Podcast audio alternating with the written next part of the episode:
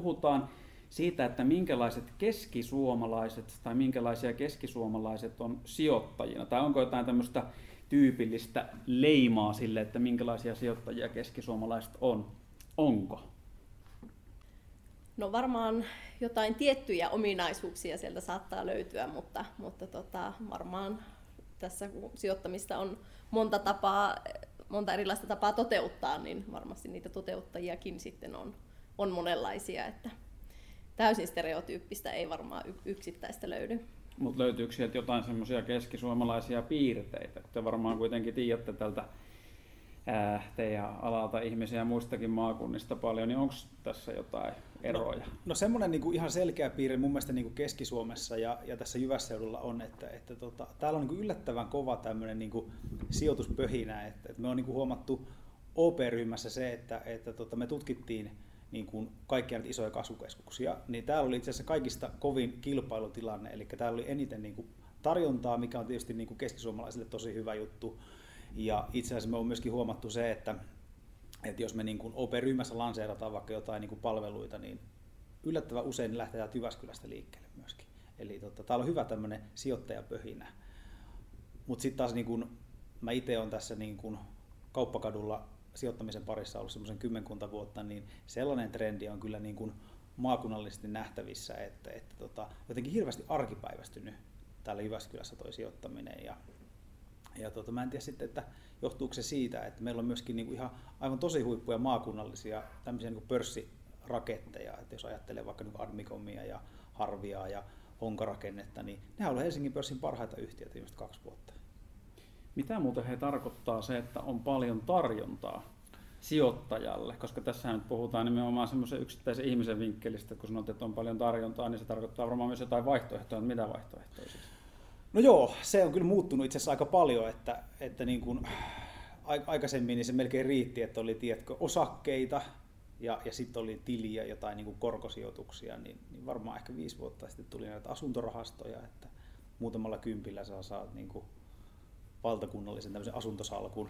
Mutta tänä vuonna itse asiassa ollut aika hauskaa, että on tullut näitä vaihtoehtoisia sijoituskohteita, että ajatellaan niin jotenkin vieläkin laajemmin, että, että niin kuin on niin kuin infraa ja aurinkovoimaa ja tuulivoimaa ja niin, en mä tiedä, joku viinitila Ranskasta, niin, niin se voi olla hauskempi hajautuskohde kuin, kuin tota, joku ostoskeskus jostain Kouvolasta.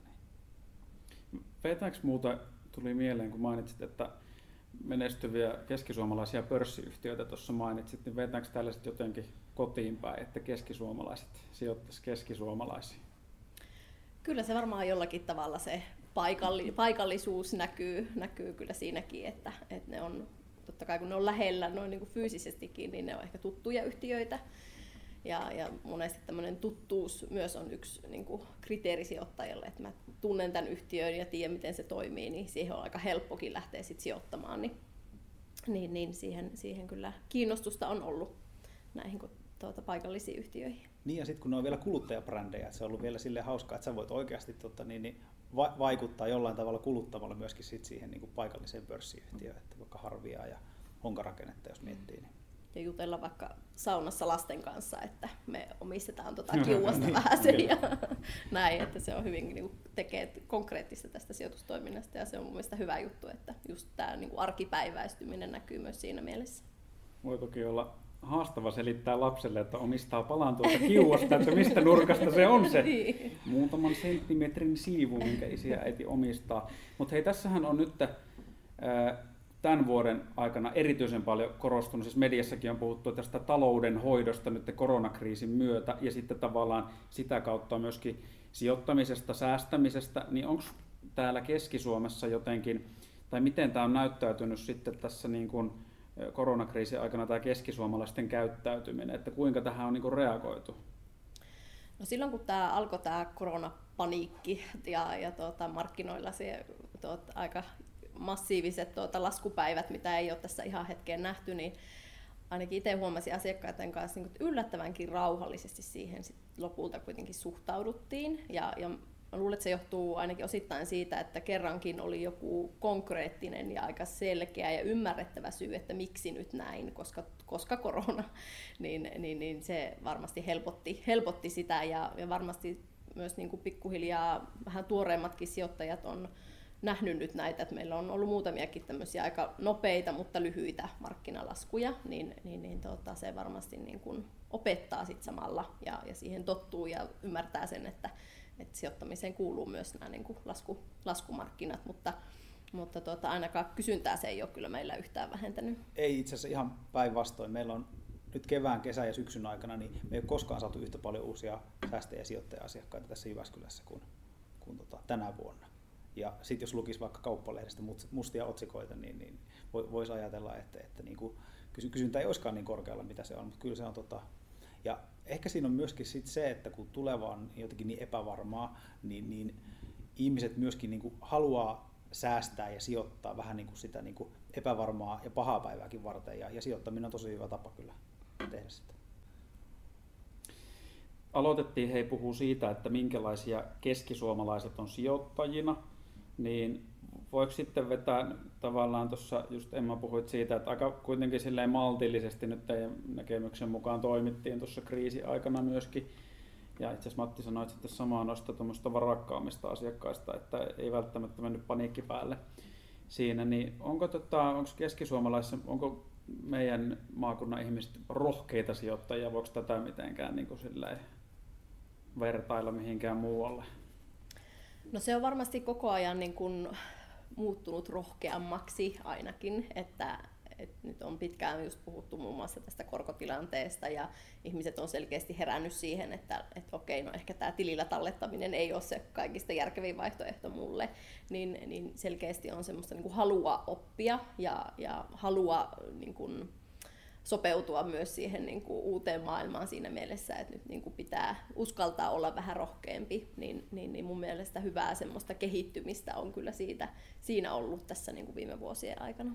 Niin, ja keskisuomalaiset on kyllä, jos otetaan vaikka viiden vuoden tarkastelujakso, niin sitten sit nämä tämmöiset niin oikeasti vaativan varallisuudenhoidon asiakkaat, eli puhutaan vaikka, niin kuin, että 300 000 euroa sijoitussalkku tai enemmän, niin niiden määrä on varmaan tuplaantunut ihan niin kuin muutaman vuoden aikana ja sitten taas niin kuin heidän kertasijoitus on ehkä kolminkertaistunut.